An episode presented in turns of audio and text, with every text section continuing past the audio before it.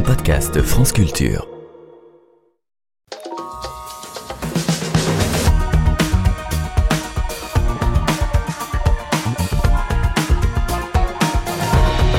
Belle époque, les femmes chefs d'entreprise sont bien rares. Elles sont même quasiment inexistantes, sauf dans une industrie, la mode.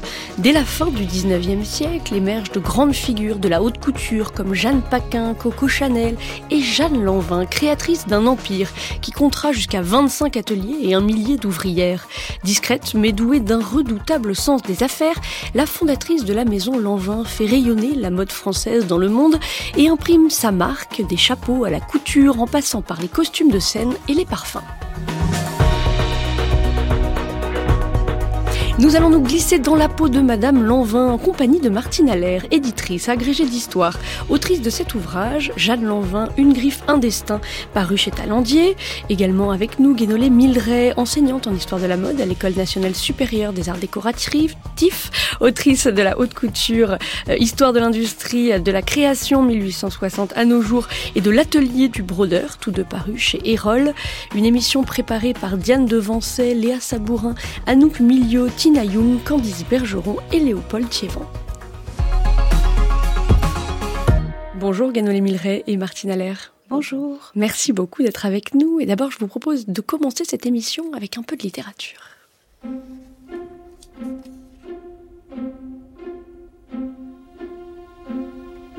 Denise, dont les 25 francs d'appointement fixe étaient chaque mois dévorés par les enfants, n'avait pu que rafraîchir sa vieille robe de laine noire en la garnissant de billets de popeline à petits carreaux. Et elle s'était fait elle-même un chapeau avec une forme de capote recouverte de soie et ornée d'un ruban bleu. Dans cette simplicité, elle avait l'air très jeune, un air de fille grandi trop vite, d'une propreté de pauvre, un peu honteuse et embarrassée du luxe débordant de ses cheveux qui crevaient la nudité de son chapeau. Au contraire, Pauline étalait une robe de soie printanière, à raies violettes et blanches, une toque appareillée chargée de plumes, des bijoux au cou et aux mains, toute une richesse de commerçante cossue. C'était comme une revanche de la semaine, de la soie le dimanche, lorsqu'elle se trouvait condamnée à la laine dans son rayon tandis que Denise, qui traînait sa soie d'uniforme du lundi au samedi, reprenait le dimanche la laine mince de sa misère.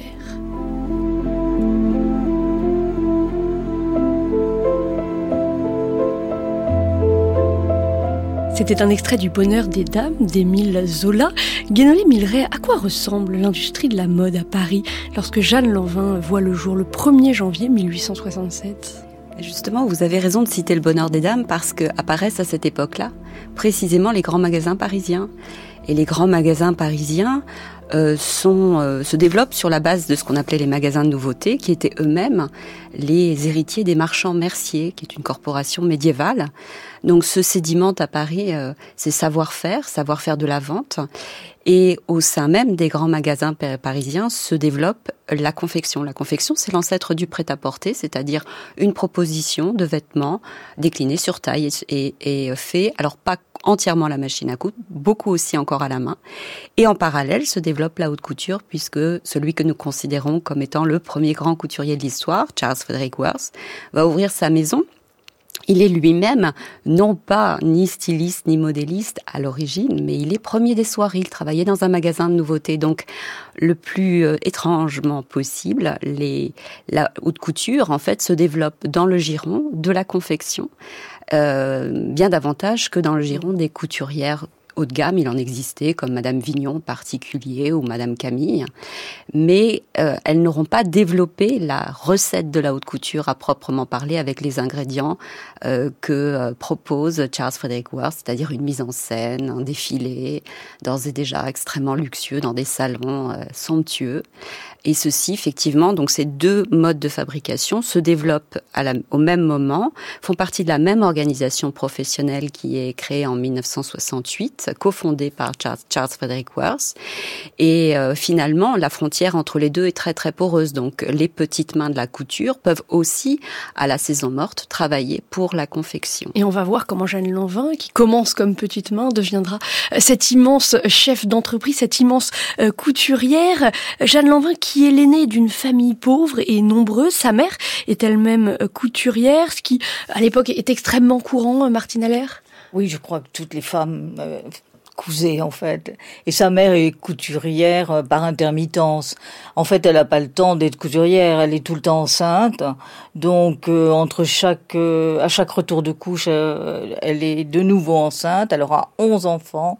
Jeanne est l'aînée et sa mère est plutôt blanchisseuse. Elle a des des quelques clientes à domicile, mais en fait, c'est pas une vraie couturière, elle n'est pas installée chez elle. Ceci dit, elle va enseigner à sa fille les, rudiments de couture euh, nécessaires. Mais euh, Jeanne n'a absolument pas appris le métier avec sa mère, mais en devenant harpette euh, plus tard. Donc effectivement, la c'est-à-dire apprenti. Apprenti. Mm. Euh, donc, euh, c'est une famille qui ne roule pas sur l'or, c'est peu de le du dire. tout. C'est une famille mm. pauvre. Le père a, pas vraiment de travail. Euh, il est euh, tout le temps au chômage. Il est assez feignant. Et Jeanne elle-même aura un regard très critique sur lui, hein, disant que euh, ce qu'il a fait principalement dans, dans sa vie, c'est de faire des enfants. Donc chaque fois qu'il a un petit boulot, il le perd. Il est apprenti typographe, mais il n'est pas typographe. Il travaille travaille comme vendeur de journaux, il travaille un petit peu partout à droite à gauche, et en fait, il a beaucoup de mal à rentrer l'argent et, à nourrir toute la famille. Et c'est pour cela que Jeanne Lanvin entre assez tôt dans un atelier, en l'occurrence un atelier de modiste, ça. Euh, Martine Allaire. C'est ça. Parce que l'argent manque. Voilà. Mm. À 13 ans, elle doit, mais il y a toute la, la smala derrière elle en fait. Hein. Donc elle doit non seulement euh, travailler, mais en plus euh, reprendre les vêtements des aînés pour les plus petits. Elle doit s'occuper d'eux elle va élever la dernière des, filles, euh, Marie-Alix, sa sœur. Elle va aussi élever les garçons et euh, bientôt euh, les embaucher dans sa propre entreprise. Mais donc très tôt, elle, elle vit avec un manque d'argent. Elle sait ce que c'est. Elle connaît des conditions politiques difficiles puisqu'au début, elle vit rue Mazarine où ils ont un tout petit logement de à peine 80 mètres carrés pour 5, 4, 5 personnes, je crois, qui déménagent au bout du quatrième enfant. Donc euh, ils sont six dans cet appartement et ils sont tout le temps obligés d'aller plus loin, plus à l'ouest, rue La Cour, puis à la Garenne Colombe, etc. C'est-à-dire que Jeanne Lanvin connaît assez tôt euh, un milieu euh, misérable. Et puis c'est la commune, n'oubliez pas, quand elle naît en 1870, enfin, elle naît elle en est toute petite, elle a trois ans. Voilà, mm. mais elle voit la chute du Second Empire, elle voit la, France envahie par les Prussiens, et la commune de Paris, et les gens qui habitent dans sa rue comme Varlin, euh, eh bien, qui sont assassinés. Donc, elle, a, ce passé sera toujours euh, obsédant dans sa vie. C'est intéressant qu'elle démarre euh, dans un atelier de modiste, euh, Guénolé Milleray. Il faut rappeler à quel point les chapeaux sont, importants euh, à cette époque. On l'entendait d'ailleurs dans l'extrait du Bonheur des Dames. Oui, les chapeaux sont absolument indispensables. On sort jamais tête nue. On porte même un bonnet de lingerie chez soi à demeure. Donc, on est toujours effectivement, on a toujours la tête couverte. Et les ateliers de modistes étaient intégrés à toutes les maisons de haute couture facilement jusqu'à la Seconde Guerre mondiale. Les chapeaux sont encore beaucoup portés déjà pendant la la Seconde Guerre mondiale et même pendant les années 50. C'est vraiment qu'à partir des années 1960 qu'on va euh, laisser ce, cet accessoire, euh, le délaisser euh, certainement. Mais à cette époque-ci, on a vraiment des ateliers modistes dans toutes les maisons de, haute couture et les, les artisanes du chapeau sont considérées comme dans, je dirais une forme d'aristocratie marchande comme supérieure à celle de la couture. Hein, les petites mains les petites les petites mains modistes sont beaucoup mieux payées que les petites Et alors comment Jeanne Lanvin euh, devient-elle entrepreneuse? Comment en vient-elle à ouvrir ainsi plusieurs boutiques, une boutique de chapeaux, une maison de, de couture en 1893 Est-ce que ce n'était pas quand même assez inhabituel à l'époque, Martine Allaire. Si, je crois que, que c'est inhabituel, mais je pense que vous allez un peu vite quand même parce que euh, euh, d'abord elle euh, donc elle fait son apprentissage et puis ensuite elle est coursière, elle est trottin dans Paris, elle elle découvre la ville en, en, livrant les chapeaux chez les Parisiennes et puis ensuite elle part en Espagne, elle accepte quand même trois ans de suite de, de partir pour des clientes à Madrid et à Barcelone pendant l'été, donc elle travaille pendant la morte saison, comme vous le disiez tout à l'heure, puisqu'elles n'ont pas de travail euh, pour les, les, dernières arrivées. Elle fait tout ça alors qu'elle n'a pas 18 ans. Voilà, elle n'a pas 18 ans, elle est obligée, enfin c'était la majorité à 21 ans, hein, mais elle est obligée de demander l'autorisation à ses parents. Elle fait des milliers de kilomètres et elle pour trois mois, et puis elle revient, elle a quelques sous, et là elle décide de d'être sa propre patronne parce qu'elle a découvert qu'elle aimait bien ça que c'était un, une, une, facette du travail qui l'intéressait que la commercialisation. Donc, elle va s'installer dans des petites chambres de bonne, euh, rue du Faubourg Saint-Honoré, euh, et puis habiller des poupées au départ, que ses frères qui, pour moi, euh, correspondent, je sais pas si vous seriez d'accord, parce que vous connaissez bien ça, euh, correspondent parfaitement au colporteur de, de l'ancien régime. Il colporte, en fait, les premières euh, poupées de Jeanne de maison en maison, et puis euh, euh elle travaille tout à fait modestement. Et de fil en aiguille, elle va donc acheter un pas de porte, et puis un autre, et puis un immeuble, rue du Faubourg Saint-Honoré. Elle a une adresse prestigieuse qu'elle a connue euh, euh, quand elle était euh, jeune harpette. et elle, je crois qu'elle a du flair. Elle a le, flair de s'installer là parce qu'elle est en face le cellier Hermès et les clientes qui vont chez Hermès, qui fait maintenant de la maroquinerie, eh bien regardent sa petite mm. boutique, les chapeaux qui sont en vitrine. Oui, Hermès qui a été créé en, 1837 effectivement et qui est situé très proche. Ça c'est voilà exactement. Elle a eu vraiment du flair là-dessus, Guénolé Milleray. Je pense que c'est une femme qui avait la conscience, euh, une conscience entrepreneuriale, une conscience de, des affaires. Euh, peut-être justement aiguisée par rapport à, à, à, tous ces manques en fait. Le fait de ne pas être issue d'un milieu bourgeois, d'être née dans l'aisance financière, il a fallu qu'elle aille absolument tout chercher. Euh, je ne sais plus de qui est cette phrase, on, on, ne, on ne reçoit pas un héritage, on le conquiert. Et, et, et, elle a été justement conquérir absolument tout ce qui lui a manqué, ne serait-ce également la connaissance, puisqu'elle n'a pas été à l'école.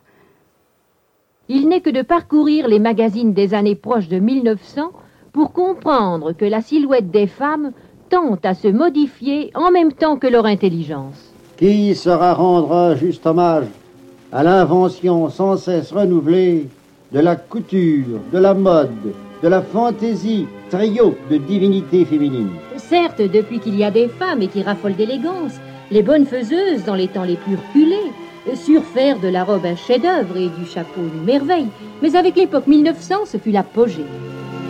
C'est la perfection de Jeanne Lanvin. L'originalité de Caroline Rebout, de Valentine, de Camille Roger, au royaume de la robe, nous avons des firmes illustres, Galosser. Au cours des années 1920-1925, Chanel, Madeleine Madeleine et Madeleine Vionnet. Que serait Paris et la France sans la couture et la mode?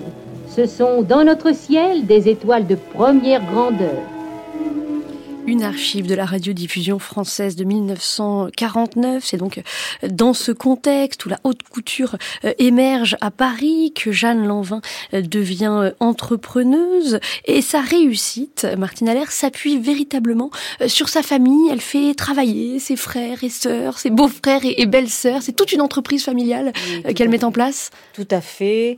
Euh, mais je, elle a essayé de faire aussi de faire travailler son mari.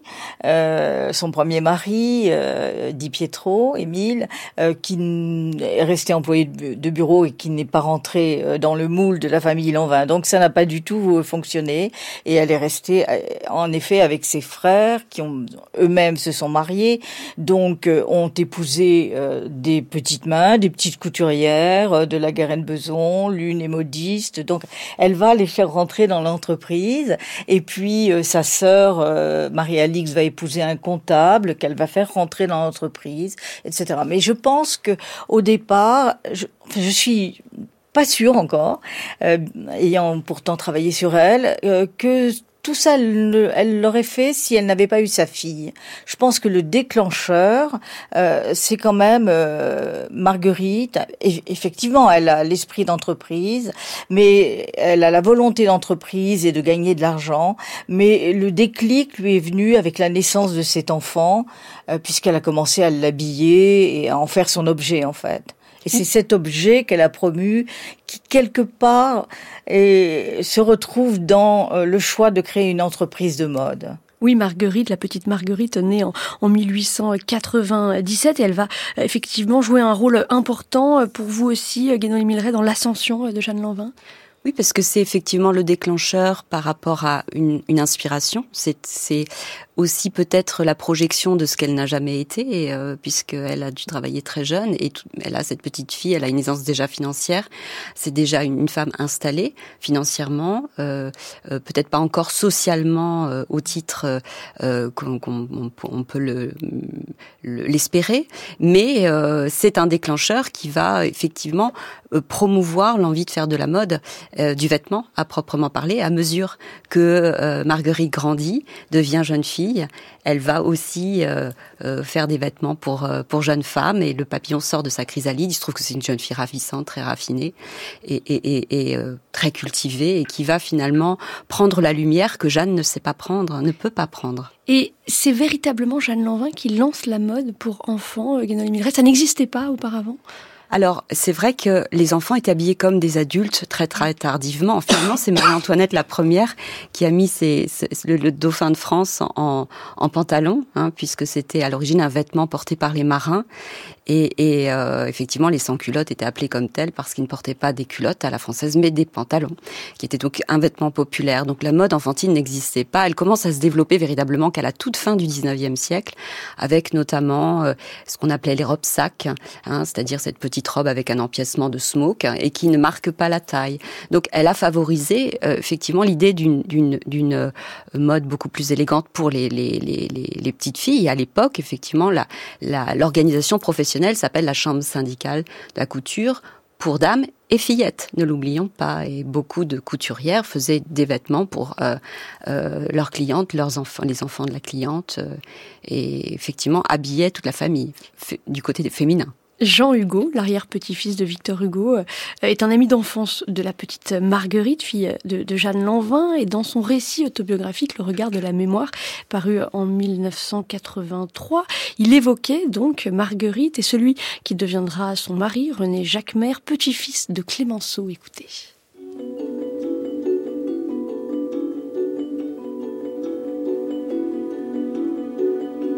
Le petit-fils du tigre, René Jacquemer, fut mon premier ami. D'un mois plus âgé que moi, il avait été porté près de mon berceau peu après ma naissance. Nous ne cessâmes guère de nous voir pendant un quart de siècle. Depuis l'âge de raison, il était amoureux de la fille de Madame Lanvin, la célèbre couturière, Ririte, que j'allais maintenant, vingt ans plus tard, retrouver dans son château breton. Elle était menue, rose, exquise, une voix d'ange, le visage de la belle Zélie, mais encadré de boucles blondes. Sa mère, qui l'idolâtrait, lançait sur elle ses modes pour enfants, où le taffetas noir venait audacieusement se mêler aux ruchers bleus et blancs. Ririte l'aimait comme un frère, elle ne l'aima pas comme un époux. Elle le quitta au bout de quelques années et épousa Jean de Polignac. Elle changea de prénom et devint Marie Blanche, une autre femme, aussi belle, mais toute différente.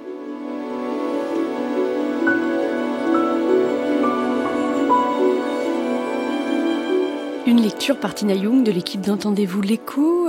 Marguerite est euh, plus mondaine que sa mère, Martine Allaire. C'est aussi pour cela qu'elle devient l'ambassadrice de la marque Lanvin.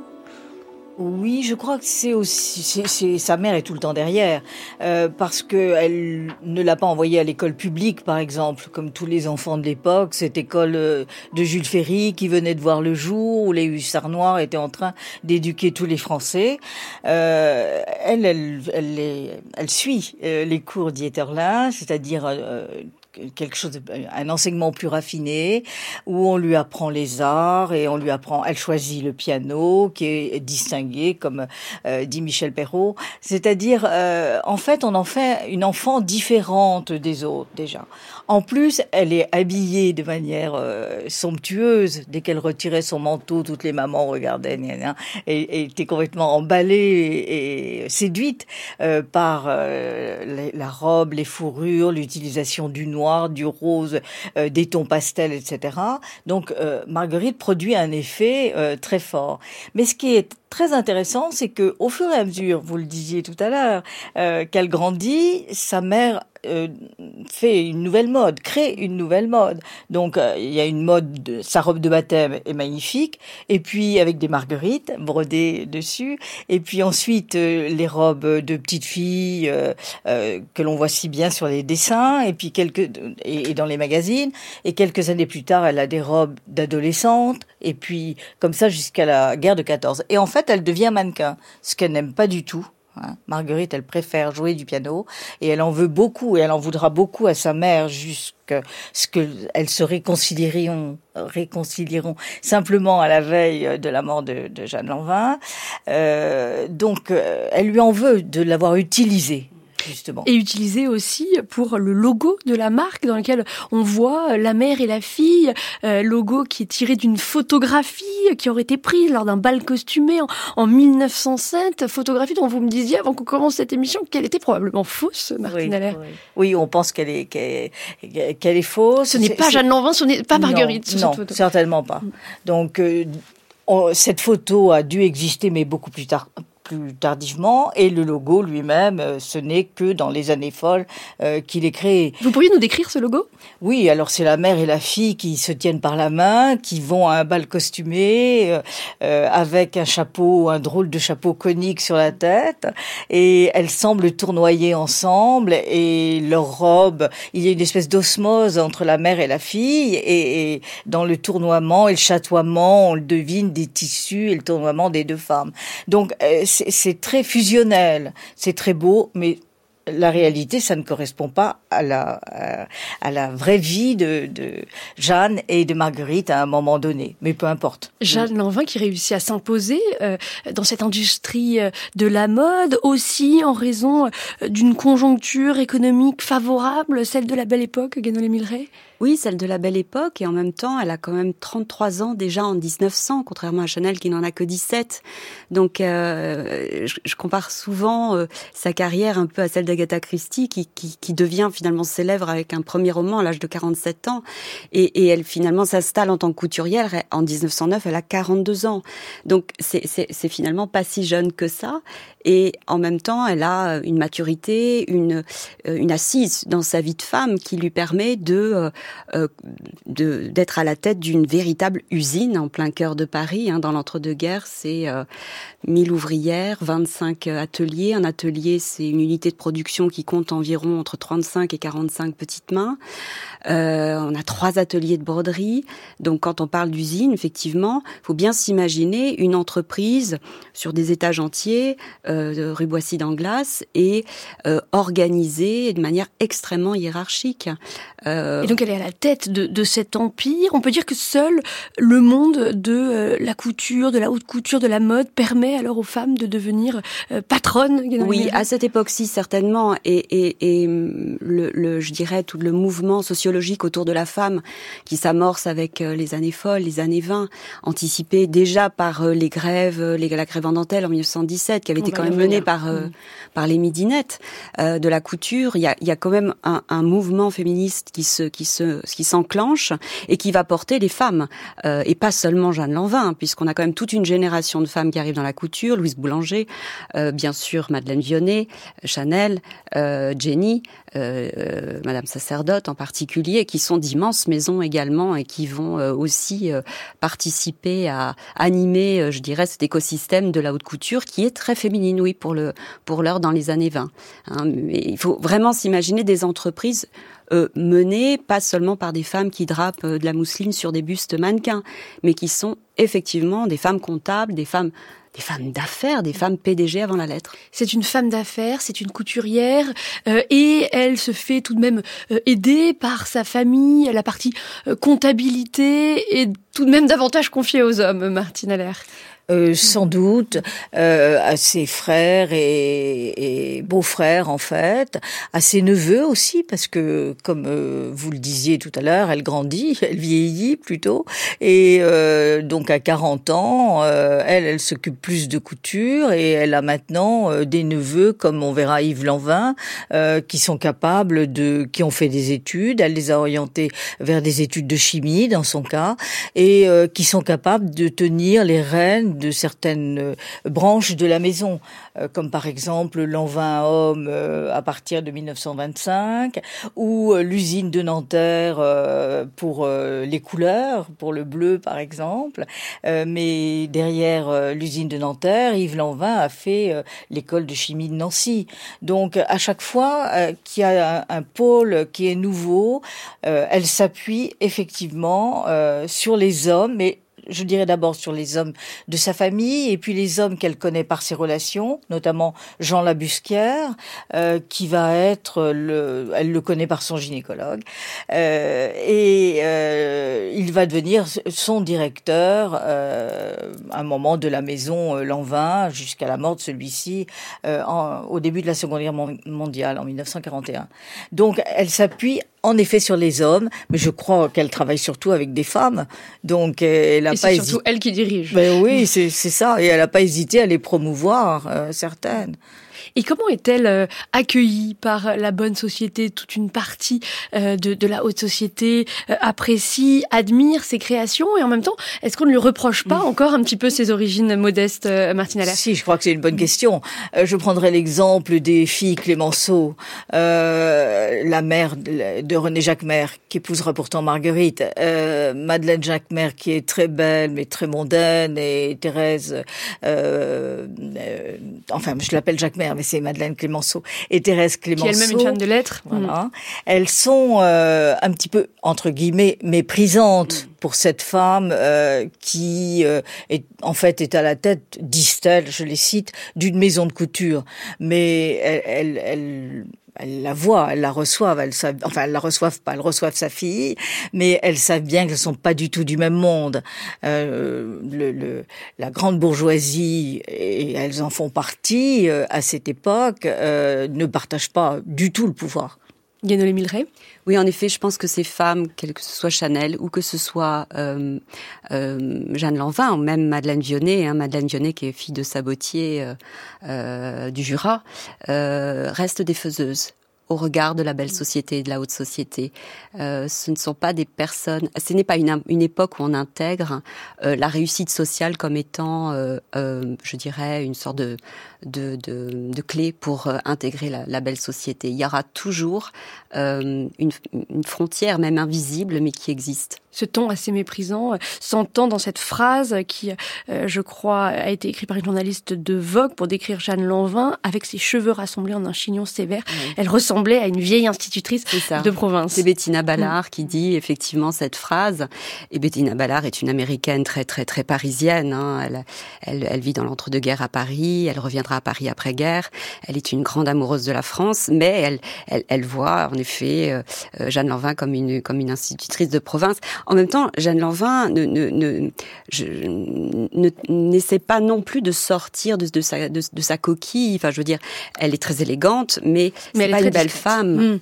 Et, et, et, et, je pense qu'elle reste en retrait. Elle restait toujours à l'entrée, assise sur une chaise à l'entrée de euh, du salon quand les mannequins arrivaient. C'était des défilés qui étaient pas du tout joyeux, pas de musique, étaient finalement assez sobres et très sérieux. Euh, et, et, oui, elle laisse véritablement euh, sa fille prendre la lumière et elle, elle reste dans l'ombre la maison euh, Lanvin euh, qui s'impose et qui devient cette grande maison euh, de couture, la couture et ses petites mains qui ont beaucoup inspiré la chanson populaire. Une petite aventure personnelle qui m'est arrivée il y a longtemps. Il y a longtemps, je prenais ma première leçon de couture.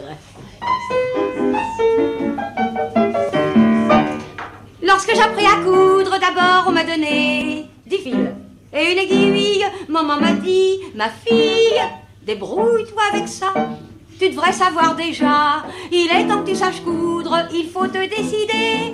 Eh eh, eh eh, il faut te décider. Passa le cousin Pierre, un gars très déluré. Il me prit mon aiguille, disant T'es trop gentille pour t'abîmer les doigts. Je vais l'enfiler pour toi. Et voilà le cousin Pierre qui essaye de me l'enfiler. Eh eh, eh eh, qui essaye de me l'enfiler. Mais le fil était énorme et trop petit le trou. Trop petit le trou de l'aiguille. Mon bon cousin se tortille et des deux côtés. mais peut pas y arriver, car le fil était énorme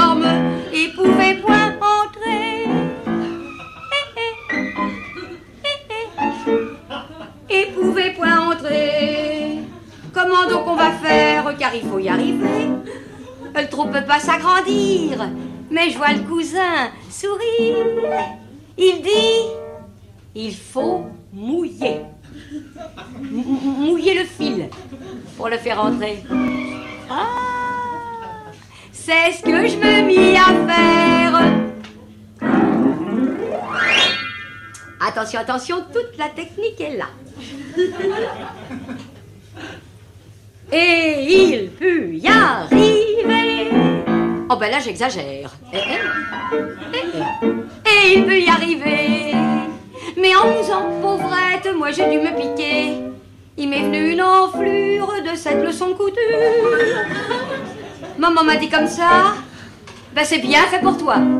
Pour te préserver, grosse bête, t'avais qu'à mettre un dé. La leçon de couture, une chanson de Michel Patrick de la fin des années 50. Vous écoutez France Culture, entendez-vous l'écho Nous continuons à explorer l'économie selon Jeanne Lanvin, Guénolé Mildray et Martine Allaire sont toujours avec nous dans cette émission réalisée par Françoise Le Floch avec l'aide de Véronique Jolivet et mise en onde aujourd'hui par Guillaume Ficheux. Alors grâce à son talent, Jeanne Lanvin est devenue l'une des plus grandes couturières de Paris au début du XXe siècle et la Grande Guerre va constituer pour elle une opportunité économique, Martine Allaire? Je sais pas si on peut dire ça. Euh, je trouve opportunité économique, le mot est, un peu fort, mais en tout cas, elle ne baisse pas les bras, elle continue à, à travailler. Et s'est-elle enrichie pendant la Grande Guerre Vraiment, je j'en sais rien, mais elle. Elle continue là où d'autres maisons de couture voilà. s'arrêtent. Par exemple, Chanel. Chanel a continué, je, je crois, enfin, vous savez mieux que moi. Une elle boutique, a ouvert une boutique, une boutique en à Biarritz. 1915 non. à Biarritz, voilà. qui a été très un vrai tremplin pour elle. Voilà. Et elle, elle, elle a vraiment profité effectivement oui. du conflit. Et on ne peut pas le dire pour Jeanne Lanvin. Peut-être du point de vue du style, avec les robes de oui, style euh, qui euh, sont très historicisantes hein, et qui sont peut-être une forme de fascination justement qu'elle pouvait avoir de la fête impériale, puisque la robe de style, c'est une robe euh, très volumineuse au niveau de la jupe, mais qui, euh, dont, dont, je dirais la jupe démarre assez bas finalement sur les hanches. Ça va être euh, un must-have dans ses collections, même dans les années 20, en pleine période de la garçonne. Et ce qui est très amusant des robes de style, c'est que c'est un peu comme un meuble de style finalement, comme un meuble, une copie d'un meuble Louis XVI. Ben c'est une forme de réminiscence de cette fête impériale à un moment donné difficile de la vie des Français. Certes, Paris n'est pas occupé pendant la Première Guerre mondiale, mais en période de crise, de guerre, de conflit, on a tendance à regarder vers le passé qu'on a déjà éprouvé, et donc c'est une forme un peu de Madeleine de, Proust. Et Christian Dior dira plus tard que ces robes de style, euh, ben, il avait vécu, vu, enfin, pratiqué les, les balles dans les années 20 et, et dansé avec des jeunes femmes en, en robe de style, et que c'est peut-être ça qui lui aurait donné l'idée du New Look. Parce que tout de même, pendant la, la Première Guerre mondiale, il y a un fossé qui se creuse, euh, Martine Allaire, entre les grandes maisons de couture qui sont euh, qui adoptent un fonctionnement de plus en plus industriel et, et les petits ateliers. Oui. Moi, je, je, crois aussi quand même qu'elle est tout le temps euh, très sensible à l'air du temps et à l'air de la rue.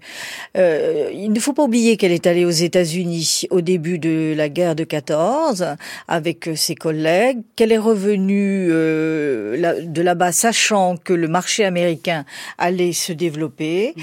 et que euh, du coup, elle allait perdre cette clientèle, notamment d'Amérique du Sud et, et toute nouvelle d'Amérique du Nord. Donc elle, elle regarde la rue et, et ça, je pense qu'elle l'a toujours fait. On le voit bien dans la Seconde Guerre mondiale. Et qu'est-ce qu'elle voit? C'est que il faut une autre inspiration. Et euh, les, les robes de style sont des robes très belles, apportées par une bourgeoisie le soir, etc. Mais dans la journée, mmh. il me semble qu'elle propose autre chose, et notamment elle met des poches sur les robes et euh, comme les infirmières et, et donc euh, il faut quelque chose de plus court de, de, plus pratique en fait cette femme elle est très pragmatique et elle, les tissus ont changé les, ils, ils, ne peuvent plus les usines du nord sont bombardées elle ne reçoit plus du tout la laine de la même manière donc tous les, les petits artisans qui sont derrière euh, ne peuvent plus travailler pour elle, notamment les broderies, et je pense qu'elle va être beaucoup plus concrète et euh, faire évoluer tout doucement vers ce que seront les années 20. En fait, la guerre va modifier son style. Justement, comment euh, internationalise-t-elle son entreprise, Martine Allaire, puisqu'elle va lancer des boutiques à Madrid, à Barcelone, à Buenos Aires? Comment est-ce que ça se passe? À mon avis, c'est pas un hasard si elle euh, l'ouvre des boutiques en Espagne, enfin dans l'ère espagnole, euh, parce que elle est allée en Espagne, comme on l'a dit tout mmh. à l'heure, donc elle est revenue euh, elle parle espagnol. Donc elle peut, ça a été un de ses apprentissages à la fin du 19e qui a été très important pour elle. Et euh, elle peut ouvrir, elle a confiance dans ce marché. En plus, je crois que à l'époque, euh, 25% de sa clientèle euh, étrangère venait d'Amérique du Sud. Mm. Donc elle ne va pas hésiter à ouvrir euh, des boutiques là-bas. Donc euh, c'est pour elle, c'est naturel. Par exemple, on, on la voit absolument pas dans l'Europe, dans le reste de l'Europe. Hein, elle n'est pas en Allemagne. Euh, tournée vers l'Espagne et l'Amérique du Sud, euh, ni en Angleterre. Elle suit en effet l'exemple de Jeanne Paquin, qui avait été la première couturière à ouvrir une succursale euh, à Buenos Aires, effectivement, et très très tôt, hein, vraiment au tournant du XXe siècle. Donc c'est euh, certes la couture, euh, les ateliers doivent être à Paris, hein, ça c'est une règle absolument incontournable, mais l'idée d'ouvrir des succursales à l'étranger, c'est une chose qui se pratique déjà beaucoup dans le monde de, de la couture. Et dans les années 20, elle est euh, à la tête d'un empire qui compte un millier d'ouvriers et ouvrières et c'est une patronne qui sait être à l'écoute, semble-t-il, euh, des revendications euh, des midinettes. À Paris, la chaleur monte. Avec quelques orages au ras du sol, les cousettes se sont mises en grève. Grève sans violence, où le gréviste est aimable et le gendarme bon enfant. Silence chez les couturiers. Carven boucle sa porte. Et Pierre Balmain, mélancolique, faufile un dernier ourlet devant le flot qui roule vers la bourse du travail. Car comme toutes les grèves, celle-ci a ses meetings, ses harangues ses résolutions, même ses violences. On fait un autodafé des lettres patronales demandant le retour à l'atelier. Petit bûcher, les cousettes n'ont rien des pétroleuses, mais la grève dure. La grève des cousettes de 1949 dans une archive de la radio-télévision française 30 ans plus tôt, au printemps 1917 précisément, un grand mouvement euh, a marqué l'histoire sociale de la mode puisqu'en pleine guerre, les petites mains des ateliers de couture, les midinettes cessent le travail. Que réclame-t-elle, Martine Allaire? Euh, Elle réclame la semaine anglaise. Mm c'est-à-dire euh, d'être payées le samedi après-midi alors qu'elles sont au chômage, notamment parce que c'est la guerre et qu'il y a moins de travail. Et euh, lorsqu'elles arrêtent le samedi midi, elles ne sont plus payées le samedi après-midi. Donc elles, elles veulent, exactement comme ce qui se pratique en Angleterre, obtenir un salaire plus euh, une augmentation salariale parce qu'elles sont très mal payées. Par rapport aux hommes? Exactement, par rapport aux hommes, vous me l'enlevez.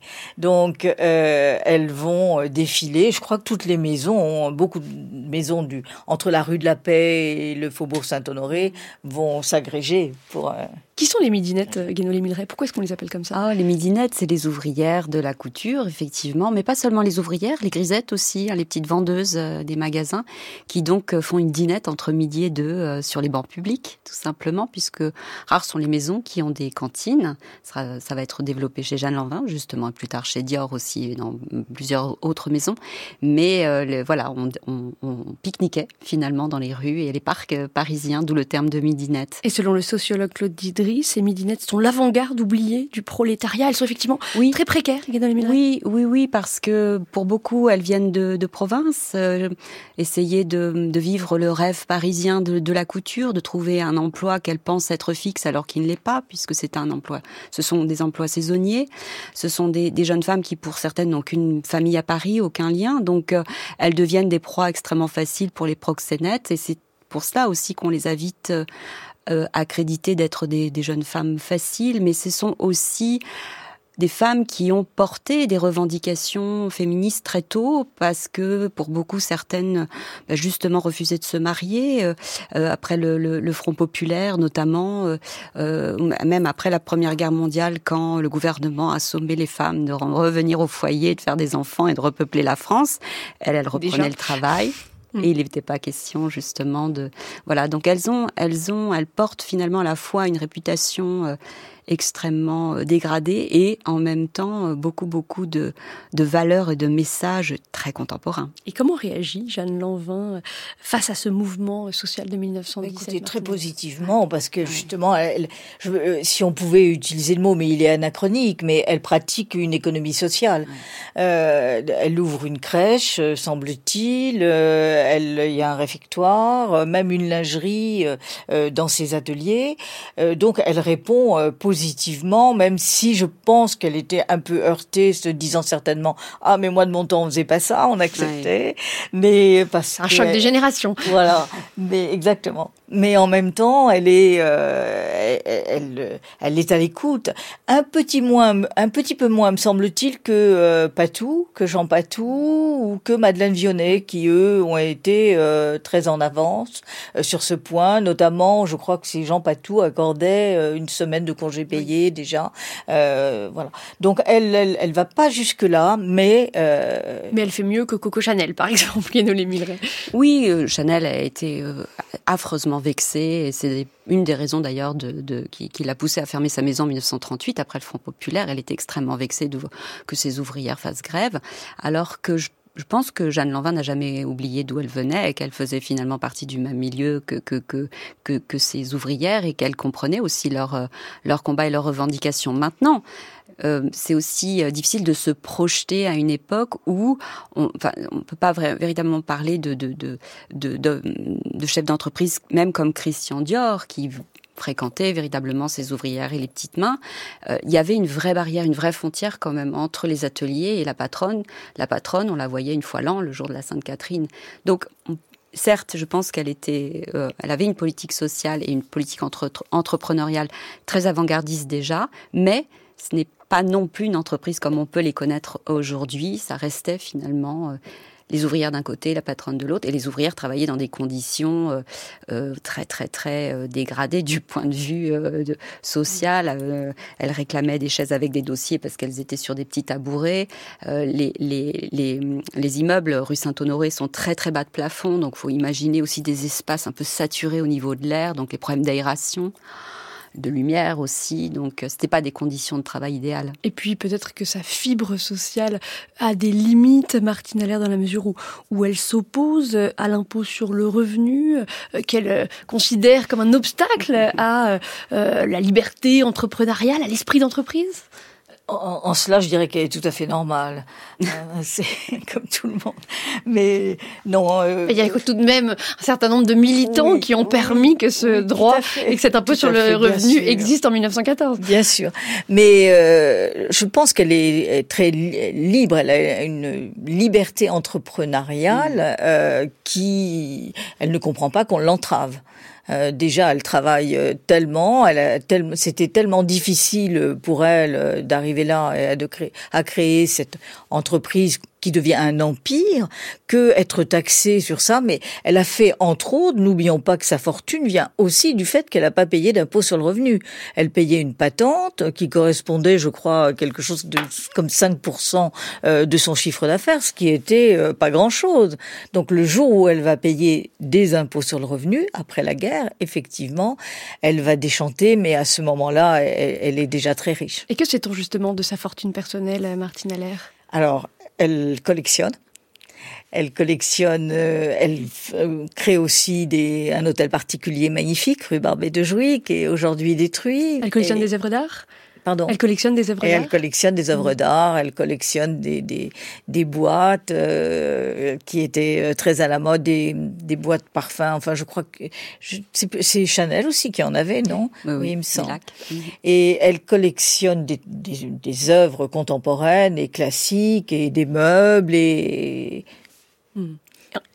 Et vous disiez, euh, Guénolé Milray, qu'il euh, y avait cette barrière entre euh, les ouvrières et, et la chef d'entreprise, qui est Jeanne Lanvin. Effectivement, c'est une maison qui, comme toutes les maisons de couture de l'époque, je crois, était très hiérarchisée, mais dans laquelle on pouvait quand même gravir les échelons. Oui, Jeanne Lanvin était très très attentive à la culture de ses employés, et, et ça rejoint aussi un petit peu ce que nous disions tout à l'heure à propos de sa, position sociale et, et, et finalement de, euh, de, tout ce manque qu'elle avait pu euh, vivre euh, d'être née dans un milieu social hein, très très populaire et, et, de, de, finalement souffrir de ça. Et, et je pense que l'absence aussi de formation l'a énormément handicapée et elle était très attirée par les gens cultivés. Elle, avait embauché notamment une certaine Jeanne, dont j'ai oublié le nom de famille, qui, qui travaillait au cabinet des dessins, à l'atelier des dessins, qui avait une culture artistique très très développée.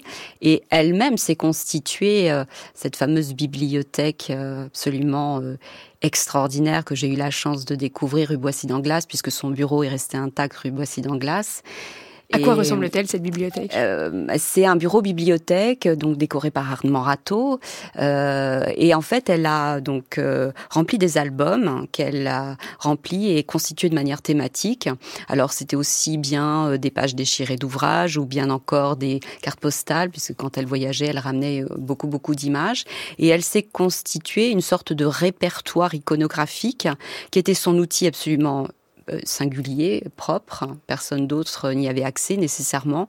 Et euh, c'était une manière de compenser finalement euh, cette absence de, culture et cette absence de, formation. Euh, et elle a comblé un vide avec euh, toute cette toute cette documentation qui lui servait pour composer euh, une sorte de storyboard avant la lettre euh, pour donner l'idée du modèle, puisqu'elle ne dessinait pas et qu'elle enrageait, selon ses propres termes, de ne pas savoir, euh, de ne pas savoir dessiner. France Culture. Renard encore, mais en boléro, sous lequel se cache scintillante une robe de lanvin.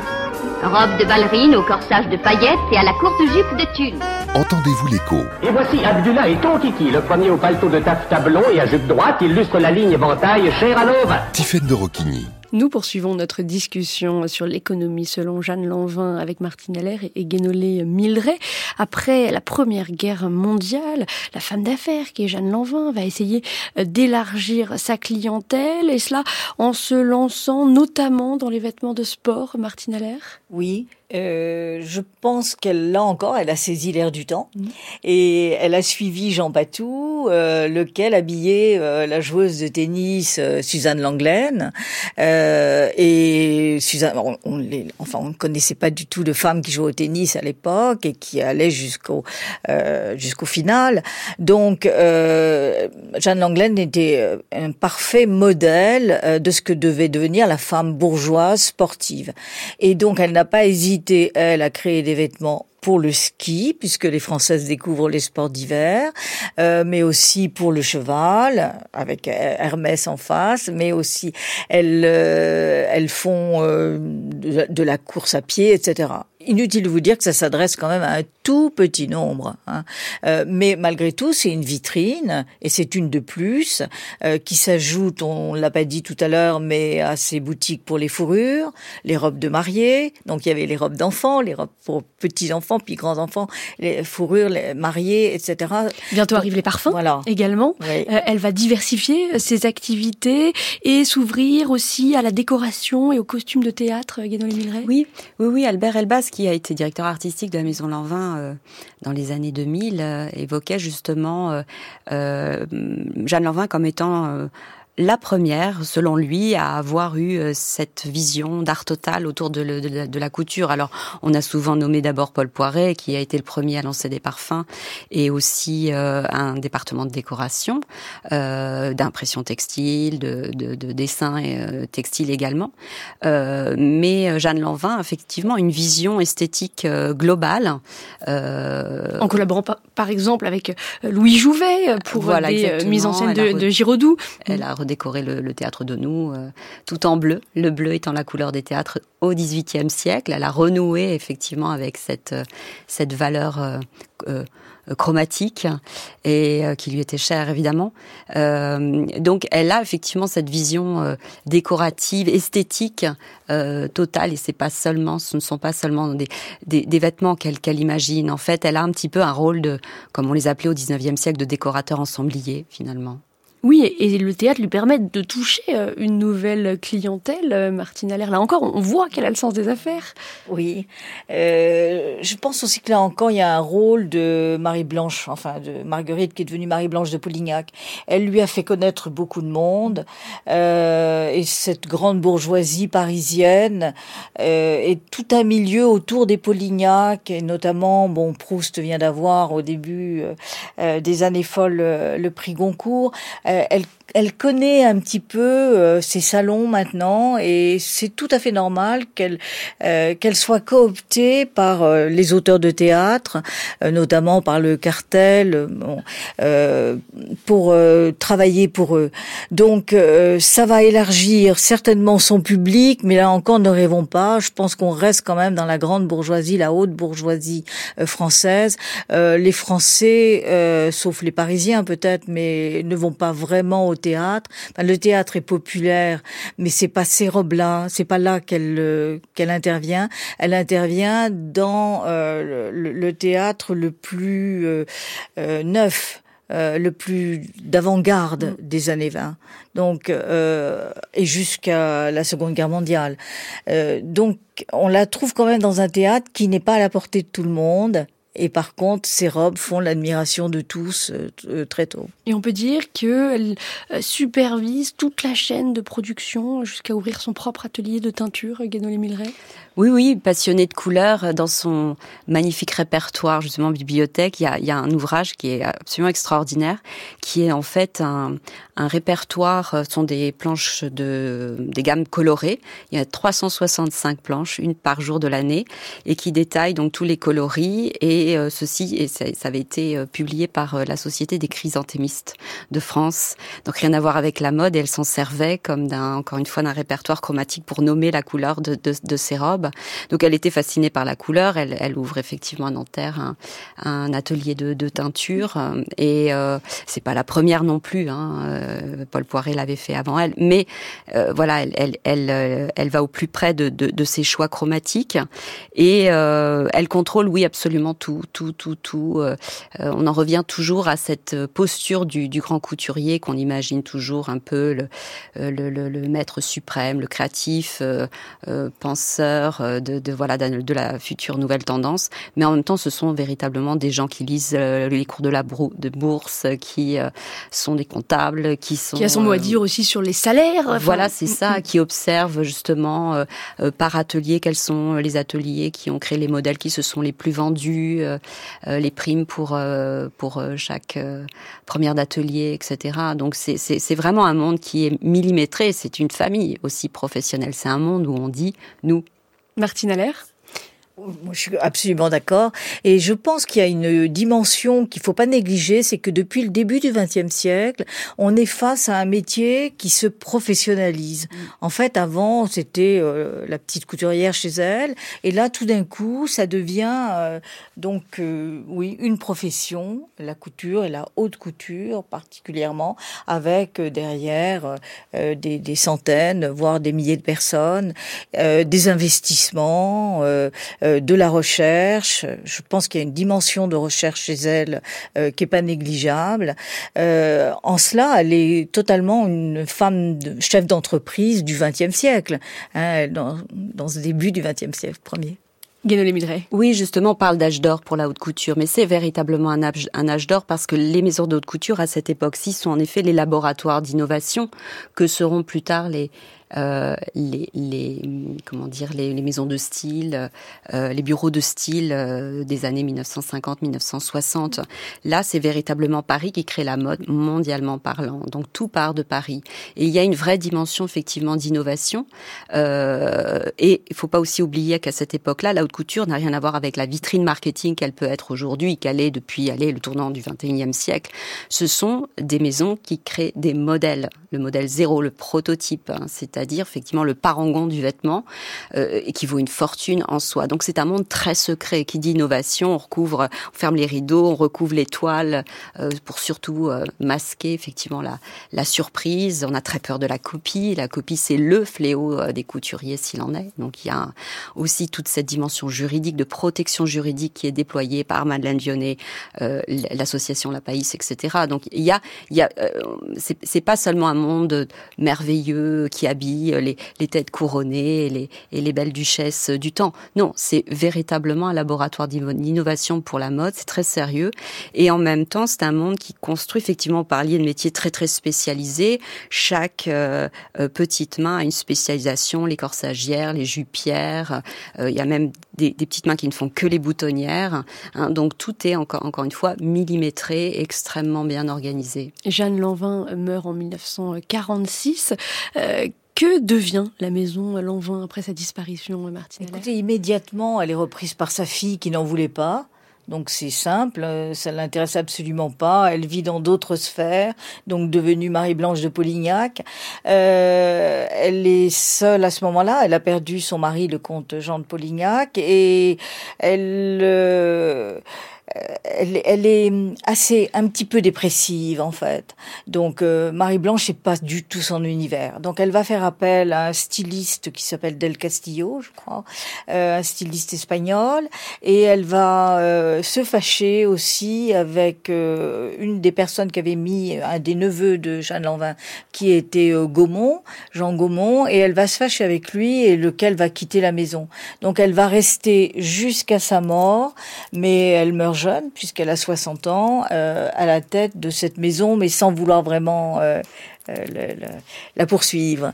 Guénolé Milleray, qu'est-ce qu'il reste aujourd'hui de Jeanne Lanvin, qui n'a accordé, il faut le dire, dans toute sa vie, je crois qu'une seule interview à Vogue? Une seule interview, oui. Mm. Ah, oui. Euh, c'est difficile de dire ce qu'il reste. Je pense que c'est peut-être une vision très personnelle que je peux livrer. Pour moi, c'est c'est un modèle de, de femme d'affaires un modèle de femmes du XXe siècle, de ces femmes qui construisaient, euh, qui ont su construire des empires euh, euh, financiers, en effet, euh, et absolument époustouflants, et en même temps qui ont eu une, des vies euh, hors normes hors du commun et, et qui peuvent être des modèles aujourd'hui euh, à suivre de par la pugnacité, de par euh, la détermination et puis surtout, moi ce que je, ce que je, ce qui me fascine chez Jeanne Lanvin, c'est son autodidaxie, cette, cette manière justement de, de combler tous les manques et tous les vides avec énormément d'humilité. Je ne sais pas si c'est de l'humilité, mais en tout cas oui, de la détermination, d'avancer quoi qu'il arrive et de toujours travailler, travailler. Martine Allaire, un dernier mot? J'ajouterais, je suis complètement d'accord, mais j'ajouterais aussi ce qui me, ce que je, ce que je garde à l'esprit, c'est aussi un certain raffinement et une élégance euh, difficilement euh, observable après. C'est, c'est un monde à part et, et un savoir-faire, une utilisation des savoir-faire multiples euh, qui laisse absolument pantois. Un immense merci, Martine Allaire et Guénolé Milleray, de nous avoir emmenés dans l'univers économique de Jeanne Lanvin. Je renvoie les auditeurs à vos ouvrages respectifs. Martine Allaire, Jeanne Lanvin, une griffe, un destin, c'est le vôtre. Euh, il est donc paru chez Thaïlandier, Guénolé Milleray. C'est Haute Couture, Histoire de l'industrie de la création 1860 à nos jours et l'atelier du brodeur, deux ouvrages qui sont parus chez Erol. Merci encore.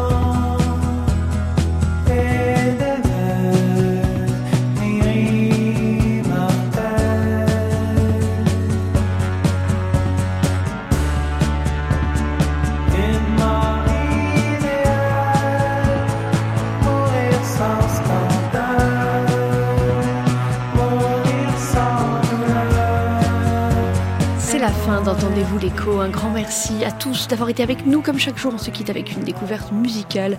Aujourd'hui, c'est Mourir demain, le nouveau titre du groupe canadien Corridor. Demain à 14h, Aliette Ovine recevra l'économiste Axel Magnan pour parler de la précarité agricole. Puis elle reviendra sur le plan d'économie de 10 milliards d'euros annoncé par Bercy avec François Ecal, Isabelle Zis Saint-Jean. D'ici là, vous pouvez retrouver toutes nos émissions sur notre site franceculture.fr et sur l'appli Radio France. On vous attend également sur X sur le compte d'Entendez-vous l'écho et en vidéo sur YouTube.